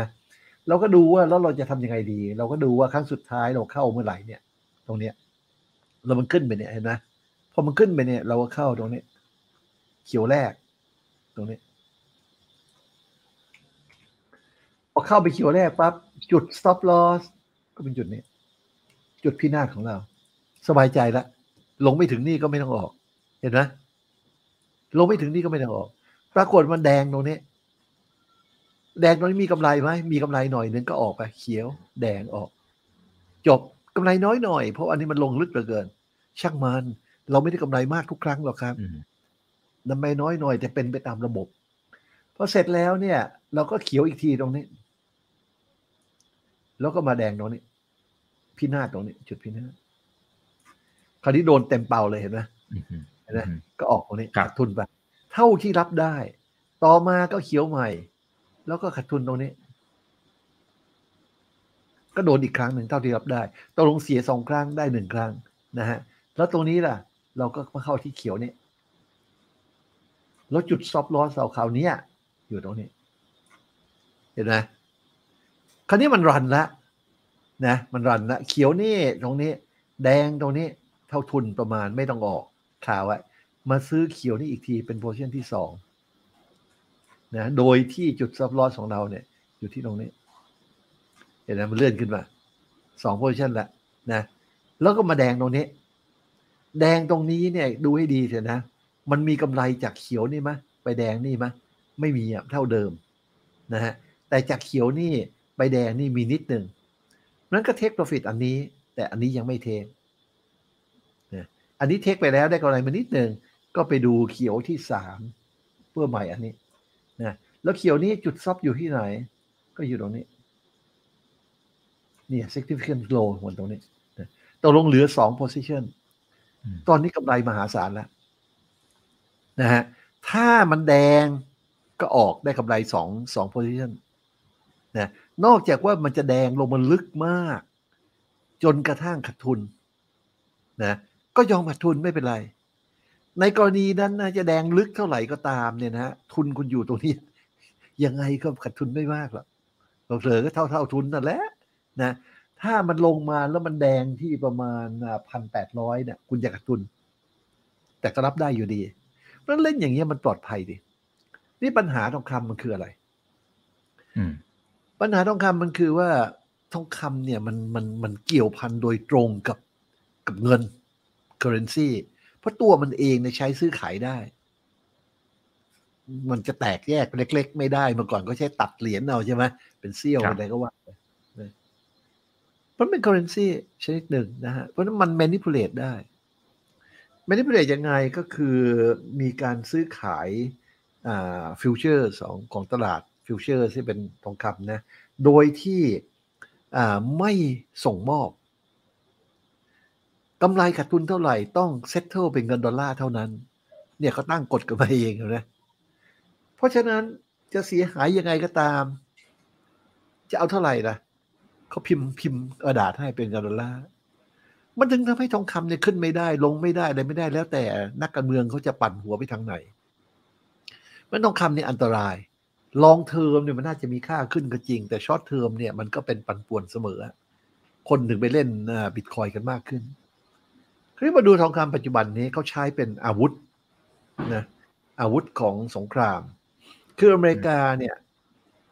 ตั้งแต่ตั้งประเทศมาก็ยังไม่เคยหยุดรบเลยนะ สงครามตลอดเลยนะนะอาวุธสำคัญที่สุดตอนนี้คืออะไรคือเงินดอลลาร์ใช้เป็นอาวุธ ตัดรัสเซียออกจาก SWIFT ใช่ไหมตัดเลยหมดเลยเนี่ยกะว่าพังแน่เจ๊งแน่แล้วปรากฏไม่พังไม่เจ๊งแต่เงินรูเบิลก็หล่นฮวบมาอยู่วันสองวันนะแล้วกว่าจะขึ้นใหม่ เนี่ยเป็นอาวุธที่สำคัญที่สุดของเขาเขาคิดว่าเสร็จละ เจ๊งก็ละเฮ้ยปรากฏว่าไม่เจ๊งว่ะ เพราะรัสเซียเขากว้านซื้อทองคำอยู่เดิมเงินเขามีค่ายังไงก็ตามมีค่า แล้วเขายังมี support จากจากพันธมิตรเขาอีก เช่น จีน อิหร่าน อินเดียอะไรพวกเนี้ยเฮ้ยตกลงไม่พังว่ะพอไม่พังเพราะอเมริกาก็โจมตีครั้งใหม่นะ อย่างนู้นอย่างนี้อะไรต่างๆนานาครับปรากฏว่าปูตินก็บอกว่าเขาจะรับซื้อทองคำนะห้าร้อยอ่ารูเบิลใช่ครับหนึ่งเห็นไหมที่เป็นข่าววันเนี้ย ครับคือใครก็ตามจะซื้อพลังงาน แก๊สน้ำมันจากเขาเนี่ยได้ ถึงเป็นประเทศศัตรูเขาก็ขายให้ แต่จ่ายเป็นรูเบิลนะ จ่ายเป็นดอลลาร์ไม่รับ เออ เห็นว่าเจ็บนะเจ็บนะแสบแสบเหมือนกันครับ จ่ายเป็นรูเบิลเนี่ยนะเออสมมุติว่าเยอรมันจะซื้อฝรั่งเศสจะซื้อมันหนาวจัดเนี่ยใช่ไหมไปเอาเงินครับรูเบิลที่ไหนล่ะครับ มันไม่มี ดอลลาร์นี่มีเพียบเลยถูกไหม ถ้าคุณจะหาเงินรูเบิลเนี่ยสักสักหมื่นล้านเนี่ยคุณไปเอาที่ไหนเรา มันไม่เคยเป็น reserve currency ของใครเลยนั้นทำยังไงล่ะ เขาบอกเอาเอาทองคำมาก็ได้ มาซื้อรูเบิลจากเขาที่ห้าพันรูเบิลต่อหนึ่ง troy ounce ต่อหนึ่งกรัมทองคำแล้วรูเบิลที่ได้เนี่ย ไปจ่ายค่าน้ำมัน เห็นไหมทางออกเห็นไหมแปลว่าอะไรครับ แปลว่าถ้าคุณต้องการซื้อน้ำมันนะฮะ หรือพลังงานจากรัสเซียนะ ซึ่งยุโรปต้องการก็มากนะฮะ คุณต้องไปซื้อรูเบิลมาก่อน จริงไหมเขาจ่ายเป็นรูเบิลเนี่ยซื้อรูเบิลมาก่อน คราวนี้ซื้อรูเบิลคุณจะขายอะไรเพื่อซื้อรูเบิลล่ะ ขายดอลลาร์เพื่อซื้อรูเบิลเขาบอกเขาไม่รับ เอาทองคำมาขายสิเขารับอืมนะก็เอาทองคำมาขายหนึ่งกรัมต่อห้าพันรูเบิลอะไรก็ว่าไปที่ทองคำจะเอาจากไหนล่ะครับ มีใครเก็บทองคำเป็น reserve currency อีกอะนอกจากประเทศไทย ซึ่งมีเยอะแยะคนอื่นไม่มีแล้วทำยังไง ก็บอกผมมีในคลังมีแต่ดอลลาร์ทำยังไงล่ะ ไม่รับดอลลาร์ไม่รับ แล้วทำไงล่ะหนาวเนี่ยทำไง คุณก็เอาดอลลาร์ไปขายสิแล้วซื้อทองคำแล้วเสร็จแล้วเอาทองคำขายซื้อรูเบิลเอารูเบิลมาจ่ายผม ผมส่งพลังงานให้เห็นไหมง่ายไหมอะไรจะเป็นเกิดขึ้นไพ่ไม้เด็ดเอออะไรจะเกิดขึ้น เมื่อคุณต้องการพลังงานใช่ไหมคุณก็ไปขายดอลลาร์สิซื้อทองคำมาอืม ขายดอลลาร์ซื้อทองคำคนก็คิดว่าเฮ้ยปูตินรับซื้ออย่างนี้ที่ห้าพันรูเบิลต่อหนึ่งกรัมเนี่ย คิดออกมาเป็นหนึ่ง USD เนี่ยจะซื้อจะถ้าเทียบเป็นเงินนะนะหนึ่ง USD จะมีค่าเท่ากับเจ็ดสิบสองจุดเจ็ดรูเบิลในปัจจุบันทันที เมื่อคิดจากราคาทองคำพันเก้าร้อยห้าสิบคือคิดกันมากเรื่องอะนะ เพราะฉะนั้นอย่างนี้ก็เทียบว่า เพราะฉะนั้นเนี่ย ทองคำจะราคาตกลงทันทีเลย ใช่ ถ้าดอลลาร์ราคาไม่เปลี่ยนแปลงอืมอืมแล้วก็มีทางเลือกอยู่นะ อะไรจะเกิดขึ้น ทองคำตก ดอลลาร์ยังแข็งอยู่ หรือว่าดอลลาร์ตก มันมีแค่สองทางเองฮะ ไม่งั้นคุณเอาเอาเอาพลังงานไม่ได้คุณหนาวตาย คุณเป็นประเทศในยุโรปอะ คุณจะเอารูเบิลที่ไหน เอาทองคำไปซื้อ เอาทองที่ไหน คุณมีแต่ reserve currency เป็นดอลลาร์ คุณต้องขายดอลลาร์ครับอืม แล้วทางอ้อมไปซื้อ เพราะฉะนั้นเนี่ยที่คาดว่าทองคำจะลงมหาศาลวันจันทร์เนี่ยนะฮะอาจจะลงชั่วคราวเพราะคนไม่เข้าใจมีเยอะอืมแต่อันเนี้ยทำให้ทองคำขึ้นนะครับ เพื่อนดอลลาร์จะตกอีกมหาศาล แล้วเงินดอลลาร์พอตกเนี่ยนะฮะอะไรเกิดขึ้นอีกหุ้นจะขึ้นนะครับ เยอะแยะเลย เงินบาทของเรา peg อยู่อยู่กับดอลลาร์นะฮะหุ้นไทยก็จะขึ้นด้วย เพราะเหตุด้วยการด้อยค่าของเงินบาทเมื่อเทียบกับทองคำนะเรื่องวันนี้มันยากนะที่จะเข้าใจนะฮะเพราะฉะนั้นเนี่ยเอ่อไม่ต้องเข้าใจได้ไหมดูราคาทองคำอย่างนี้อย่างนี้จุด stop loss อย่างนี้อย่างนี้พินาศอย่างนี้ลงมาแดงอย่างนี้สบายใจแล้วอ่าเฮ้ยมันจะขึ้นเพราะปูตินชนะ หรือปูตินแพ้ เราไม่เดือดร้อนอยู่คนเดียวอืมนะฮะเราวางแผนของเราไปมเออใช่ แต่การเคลื่อนไหวที่ว่าปูตินรับซื้อทองคำที่ห้าพันรูเบิลต่อหนึ่งกรัมทองคำเนี่ย น่าสนใจมาก แปลว่าเขาบอกว่าไงปูตินก็บอกคนทางยุโรปในโลกบอกคุณขายดอลลาร์สิครับนะอืมแล้วคุณก็ได้พลังงานแล้วแล้วถ้าดอลลาร์มัน collapse อะลงมาล่ะนะฮะเฮ้ย bond มันก็พังด้วยนะ มันพังต่อเนื่องกันนะพอ bond พังปั๊บเดี๋ยวไอ้ non performing loan หรืออะไรต่างๆมันเกิดขึ้นเนี่ย ดีไม่ดีแบงค์พังด้วยนะ มันจะเป็นการแพ้สงครามอย่างราบคาบหรือเปล่า เพราะเงินหมดค่า นะอืมอันนี้ไม่มีใครรู้นะฮะเพราะมัน complex เกินไปไม่มีใครรู้ รู้เพียงแต่ว่าอ่าอ่านโยบายของที่ที่ลบกันตอนเนี้ยเป็นเป็นการลบกันด้วยปัญญาอืมใครฉลาดกว่ากันเท่านั้นเองเนี่ยเอ่อทรัมป์เขาก็บอกว่าเขาบอกว่าเขาพูดว่าไงนะเขาบอกผู้อ่าผู้นำรัสเซียปูตินเนี่ย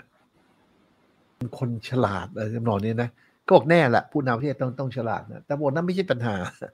ฉลาดหรือโง่ปูตินน่ะก็ปัญหาคือผู้นำของเราโง่ครับที่ทรัมป์ไม่ได้สัมภาษณ์อะนะก็เดี๋ยวเอ้ยผมขำดีเขาช่างพูดนะเพราะฉะนั้นวันนี้เนี่ย เรื่องเอาน้ำมันเอ้ยเอาเอารูเบิลไปซื้อน้ำมัน ผลคือยังไง คิดกันให้ดี คุณจะเอาที่ไหนรูเบิลอืมคุณจะขายอะไร ไปเอาแลกรูเบิลให้เขาเนี่ย สิ่งเดียวก็คือ ดอลลาร์ครับเขาไม่พูดตรงๆเขาบอกว่าทองคำแต่จริงๆนะหมายถึงดอลลาร์นะน่าสนใจครับคอยดูวันจันทร์น่าสนใจ ครับครับอ่าโอเคนะครับ หลายคนขำกันหมดเลยฮะ คุณลุงเขาบอกว่าผู้นำหมายถึงผู้นำอเมริกานะฮะหมายถึงอเมริกานะครับ ที่คุณทำเขาพูดถึงเนี่ยนะโอ้โหมีแต่คนขำนะฮะเออ เดี๋ยวแป๊บนึงนะครับ เออ มีท่านนี้นะครับ บอกว่า ฟังมาเป็นสิบรายการฟังคุณลุงปุ๊บตาสว่างทันทีเลยนะครับ ฟังแค่รายการเดียวก็พอละนะโอเค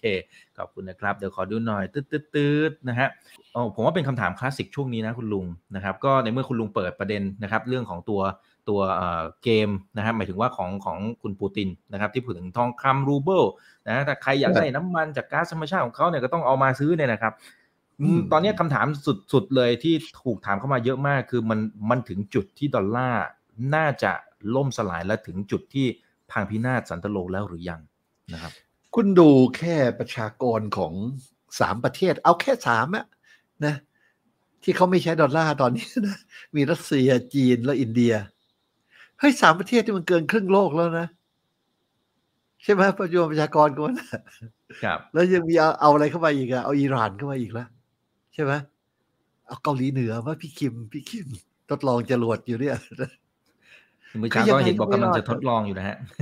ยังไงก็ไม่รอดครับ เพียงแต่ว่ายังไงก็ไม่ยอมแพ้ ไม่ยอมแล้วครับ เพราะฉะนั้นก็ต้องหาทางสู้ อันนี้พูดมานานแล้วนะทางสู้อยู่ทางเดียวคือทำสงครามครับ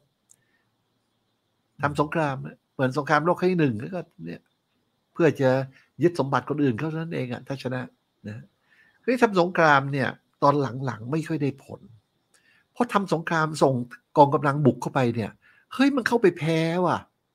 แพ้หยังเขียดเลย ในเวียดนามเนี่ย ใครจะนึกนะ ว่าอเมริกานี่หมดรูปเลยแพ้ แล้วต่อมาเป็นอะไรอีกก็แพ้ทุกที่มาตลอดเลยเห็นไหมไม่เคยสำเร็จเลย ครั้งสุดท้ายอัฟกานิสถานก็ถอนออกเละมาแล้วไหมเละมากเลยแพ้เละมากเลย เพราะฉะนั้นทำสงครามใช่ แต่สงครามในแบบรูปแบบการรบเนี่ย สู้เขาไม่ได้ เขาก็ไม่ปิดเขาเปลี่ยนรูปแบบสงครามใหม่ โดยการทำเป็นปั่นทำให้แตกความสามัคคีในประเทศ แล้วพออ่อนแอค่อยเข้าไปยึด ซึ่งไปทั่วโลกฮะตอนนี้ทำให้แตกความสามัคคีกันนะฮะแล้วก็อย่างยูเครนเนี่ยเมื่อก่อนก็โปรรัสเซียอยู่ดีก็การเลือกตั้งครั้งหนึ่งอ่าไอ้คนคนเนี้ยที่เป็นผู้นำเนี่ยซึ่งเป็นตัวตลก เล่นเป็นตัวตลก แล้วเอาบทตัวตลกมาเล่นเป็นประธานาธิบดีคนก็เฮหัวล้อกันชอบ ก็เลือกมาเป็นเป็นประธานาธิบดี พังพินาศนะฮะตัวเขาเองเนี่ยมีสินทรัพย์มหาศาลอยู่ในอเมริกา มีบ้านช่องหลังใหญ่มือมา แล้วมีสองสัญชาติ มีสัญชาติอเมริกันด้วยเขาเตรียมไม่หมดแล้วอืมพวกเนี้ยเตรียมที่จะโกงประเทศตัวเองไม่หมดแล้ว แล้วก็หนีไปอยู่อเมริกานะฮะซึ่งผู้นำที่ฉลาดทั้งหลายเขาก็คิดอย่างนี้แหละครับ ผู้นำที่ฉลาดเนี่ยเห็นไหมอย่างประเทศเล็ก ๆ เนี่ยแถวโลกอังคารเนี่ยประเทศสารขันเลยเนี่ย ก็ไปเห็นไหมไปอยู่หมด ก็นี่ก็คิดเหมือนกัน ประเทศมันถึงพังนะพังพินาศสันโลนะฮะเพราะว่าก็ก็ได้แค่นี้เนี่ยผู้นำไม่รู้จะทำยังไงนะฮะก็ก็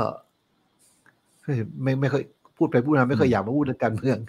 อ่าครับเข้าใจครับเดี๋ยวข้าใจเดี๋ยวโดนเดี๋ยวโดนปิดเดี๋ยวโดนปิดเฟซบุ๊กโดนปิดครับเคสโชว์หมดครับผมเอ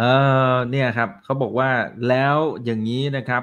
เอ่อถ้า EU ถ้าสหภาพยุโรปเขาไม่เอาด้วยนะหมายความว่าเอ่อที่ที่จะไปเอาไอ้ตัวก๊าซกับเอ่อตัวน้ำมันนะครับ ถ้าไม่ซื้อจากรัสเซียแล้วล่ะนะครับ จะเป็นอย่างไรครับ ก็ซื้อจากอ่าอเมริกานะซื้อไปจากออะเมริกา สามเห็นเท่ามีเซ็นตัวสัญญากันแล้วครับเซ็นสัญญากันเรียบร้อยแล้วครับอืมจะเซ็นได้กี่วันกันมันก็สามเท่าสี่เท่าตัว ไหวไหมไหวไหมแล้วประชาชนในประเทศจะลุกฮือไหมนะฮะของเรานี่แค่รถมอเตอร์ไซค์ราคาขึ้นนี่ยังยังต้อง support ให้วินมอเตอร์ไซค์เลยเห็นไหมแล้วนี่ทั้งประเทศเนี่ย หนาวตายเนี่ยจะเอายังไงอืมค่าแก๊สแพงขึ้นครับสามเท่าตัว ไม่รอดหรอกครับ ไม่รอด แล้วเยอรมันก็ไม่เอาด้วยแล้วนะฮะ bye bye แล้วเยอรมันก็บอกทางนาโตว่าเออ good luck นะอยู่สู้ไปคนเดียวนะอ่าแต่ว่ายัยังงไงไงเขาต้องต้องใช้เขาก็ไม่ก๊าซธรรมชาติยังไงก็ไม่ยอมแพ้ง่ายๆหรอกครับ ผมคิดว่าต้องมีการเข็นฆ่ากันอย่างมหาศาลต่อเนื่องไปอีก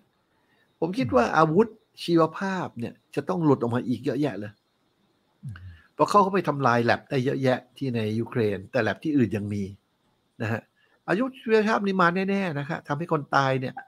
ปัจจุบันเราก็เห็นแล้วเนี่ยไอ้ควายวิดใช่ไหมโรคใหม่เนี่ย ไม่รู้ว่าออกมาจากแลบหรือออกจากธรรมชาติเห็นไหมมันมันโลกมันเละไปหมดแล้วครับ มันทารุณโหดร้าย เพราะฉะนั้นผมคิดว่ายังไงอเมริกาก็ไม่ยอมแพ้เพราะเสียผลประโยชน์นะฮะคงยืดเยื้อ ก็ดูว่าการเล่นเนี่ยเกมเนี่ยเป็นหมากเนี่ยเหมือนเล่นหมากรุกเนี่ย ดูว่าหมากต่อไปจะเป็นยังไง ใครจะเพลียงพล้ำนะฮะผมคิดว่าฝีมือหมากรุกเนี่ย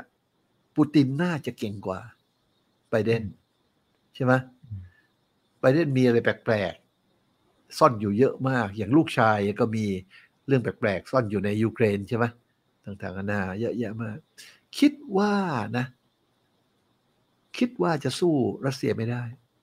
แล้วต่อไปเป็นไงค่าเงินดอลลาร์ที่บอกคนถามมาว่าจะทิ้งค่าเงินดอลลาร์เลยไหม คิดว่าจะเกิดขึ้น แต่ถ้าให้เดาใจอเมริกานะฮะยังไงเขาก็ไม่ยอม ผมคิดว่าเป็นไปได้นะอเมริกาอาจจะหาทางรอดเรื่องค่าเงินเนี่ยอเมริกาอาจจะเป็นประเทศแรก ที่รับเอาบิตคอยน์เข้ามาอื้อหือเป็นเป็น currency ของประเทศเลยก็นะ รอดเลยนะทำเล่นไปนะฮะนะหรือว่าจะทางอื่นทางนี้เราไม่รู้อะนะเราไม่รู้ รู้แต่ว่าสถานการณ์ต่อไปนี้น่าสนใจมาก de-dollarization เนี่ย ทั่วโลกเลิกใช้ดอลลาร์เนี่ย ตอนนี้มันกว่าครึ่งโลกไปแล้ว ถ้าเขาพากันเลิกใช้เนี่ยจะทำยังไงจากย้อนกลับไปโกล d แ t นดาร์ดเนี่ยใครจะเชื่อ ใช่ไหมทางรอดเนี่ย มีอยู่ว่า สงครามครั้งใหญ่ชนะสงคราม หรือหันไปใช้บิตคอยน์นะก็น่าคิดออืมอืมโอ้ถ้าถ้าประเทศใหญ่ขนาดนี้ประกาศว่าจะรับใช้ตัวตัวบิตคอยโอ้โห น่าจะเป็นจุดเปลี่ยนที่สำคัญมากๆนะครับเพราะอย่าลืมว่าเขาไม่ได้ปกครองโดยเจ้าของประเทศนะฮะที่เป็นประชาชนเลยนะเขาปกครองโดยเศรษฐีไม่กี่คนนะครับ ประเทศอเมริกาเนี่ย เรารู้กันอยู่ใช่ไหมฮะเศรษฐีไม่กี่คนเองที่ปกครองอยู่ ถ้าถามว่าอเมริกาจะยอมแพ้ไหมอะไรไหมเราคิดว่าเศรษฐีพวกนั้นน่ะจะยอมแพ้ไหมพวกเศรษฐีกลุ่มนั้นน่ะ ยอมแพ้ก็ได้อะไรก็ได้ แต่ที่ไม่ได้อย่างเดียวคือเสียเงิน พวกนี้งกมากนะแล้วทำไงจะไม่ให้เสียเงินล่ะ ก็ต้องคงค่าดอลลาร์ไว้ให้ได้นะทำยังไงหนึ่งชนะสงครามผลักประเทศเข้าสู่สงคราม หรือสองเขาเปลี่ยน มูลค่าทรัพย์สินของเขาอยู่ในรูปบิตคอยก็จบ อันนี้ก็อืมแปลกๆนะฮะคิดคิดๆกันไปแปลกครับ อ่า เอาละฮะ ก็คุยกันเผลอแป๊บเดียวนะครับหนึ่งชั่วโมงเสร็จๆแล้วนะครับ ขอบคุณโอเค4,400 ท่านนะครับ ที่อยู่กับพวกเรานะตอนนี้นะครับ ให้คุณลุงเช่นเคยนะครับ ฝากทิ้งท้าย ให้กำลังใจ ให้ข้อคิดการใช้ชีวิตการลงทุนอะไรต่างๆ เรียนเชิญเลยครับ คุณลุงครับๆเออเมื่อสองสามวันนะมีคนซึ่งเขียนหนังสือนะนะ ขายวางขายในซีเอ็ดในอะไรพวกเนี้ยนะพวกที่เขามาคุยกับจันตั้มอยู่เดิมอะหนังสือ แล้วเขาเขียนหนังสือหลายเล่มมาก ที่เป็น best seller เยอะเลยนะฮะเขามาหาผมก็เอาเล่มสุดท้ายที่เป็น best seller มาให้ผมดู เขียนเรื่อง e l i o t Wave โดยด็อกเตอร์อะไรสักคนหนึ่งเนี่ย ผมจำชื่อไม่ได้ละผมก็เปิดอ่านดูผมโอ้โหนี่เป็น text text ชั้นเยี่ยมเลยเนี่ยนะซึ่งก็เรื่องธรรมดานะคนมีความรู้มีเยอะ นะเขาอยากจะสัมภาษณ์ผมเรื่องอื่นเรื่องอะไรต่างๆผมบอกว่าเดี๋ยวก่อนไอ้เรื่องเนี้ยที่เอามาอวดผมเนี่ยชั้นเยี่ยมเลยนะ ผมให้ถามกลับไปหน่อยได้ไหมทุกคนเลยเพราะเฮ้ยคุณมีแหล่งความรู้ขนาดนี้เนี่ยทำไมพวกคุณถึงอยากขาดทุนกันอยู่ คิดกันบ้างไหมพวกลูกศิษย์ผมที่เป็น marketing อะผมถามเขาเขาบอกว่าเก้าสิบเก้าสิบห้าเปอร์เซ็นต์ขาดทุน ที่เล่นหุ้นอยู่ตอนเนี้ยนะเขาก็บอกใช่ความจริงเป็นอย่างนั้น เพราะว่าคุณก็เขียนหนังสือพิมพ์หนังสือขายเป็น best seller มีหลักวิชาการต่างๆเยอะแยะไปหมดเลย แล้วไม่ยากเลยที่จะอ่าน เขียนดีมากเป็นขั้นเป็นตอน แล้วทำไมยังขาดทุนกันอยู่เนี่ยอันนี้ฝากเป็นข้อคิดนะฮะเราเข้ามาเทรดเนี่ยเพื่อจะสร้างชีวิตเราอยู่นะอยู่ได้มีกำไรอยู่ได้แต่ไม่ใช่มาเทรดเพื่อโก้เพื่อเท่เพื่อเก่งเพื่ออะไรต่างๆนานานะเพราะจะใช้อยู่ได้นี่คืออะไรเทรดต้องมีกำไร มีกำไรแปลว่าอะไร มันต้องมีปัญญาหน่อย ไม่ใช่มีแต่อีโก้ อวดกันอะไรกัน ปัญญาคืออะไรหนึ่งเมื่อเข้าซื้อแล้วเนี่ย เจ๊งได้เท่าไหร่ ถ้าไม่มีตรงนี้เนี่ย เรียกว่าไม่มีปัญญา คุณต้องมีอันนี้ให้ได้นะครับ ฝากไปคิดว่าคุณจะซื้ออะไรก็ตามในวันที่คุณซื้อเนี่ย คุณเจ๊งได้เท่าไหร่คำนวณได้ยัง ถ้าคำนวณแล้วสมมติว่าเจ๊งได้สี่หมื่นครับทำไมสี่หมื่นคุณคิดมาจากไหน เห็นไหมวันนี้มันเข้าไปสู่นู่นเลย asset asset allocation ต่างๆนานามันทฤษฎีมันต่อเนื่องมาเยอะเลยเห็นไหมฮะแต่อย่างน้อยที่สุดถ้าคิดอย่างนี้ปั๊บเนี่ยทำให้คุณเฮ้ยใจเย็น จะซื้อบิตคอยคราวนี้เอาสักห้าแสนสมมุตินะทำไมห้าแสนอืมแล้วถ้ามันลงมาเนี่ย คุณรับลอสได้ไหม ฝากไว้นะฮะสองอันอันที่หนึ่ง พี่หน้าฉิบหายตัวเลขนั้นนั่นนะขอโทษที่มันภาษาหยาบไปหน่อย รับได้ไหมอ่าข้อที่สอง position size ใหญ่แค่ไหนเพราะอะไรนะฮะต้องคิด ไม่ใช่ส่งเดทเข้ามา ก็ฝากเรื่องนี้ไว้ครับ ครับ โอ้ขอบพระคุณมากครับ คุณลุง ขอบพระคุณมากครับท่านไหนที่เข้ามาตอนท้ายบอกเลยนะครับ กดแชร์ไว้ไปดูได้แต่ตอนต้น คุณจะได้อะไรเยอะแยะมากมาย ขอบคุณ 4,500 ท่านที่ยังอยู่กับเราในค่ำคืนนี้นะครับ วันนี้ขอบพระคุณคุณลุงครับ นี่คือถามทันทีโดยช่องถามอีกกับอีกทุกเรื่องที่ทุนต้องรู้กับผมอีกคนพจน์ครับ วันนี้สวัสดีครับ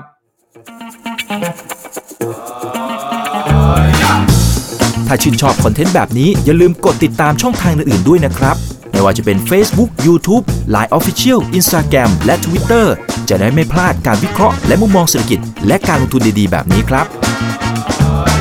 อย่าลืมนะครับว่าเริ่มต้นวันนี้ดีที่สุด ขอให้ทุกท่านโชคดี และมีอิสรภาพในการใช้ชีวิต ผม อีกบรรพธนาเพิ่มสุขครับ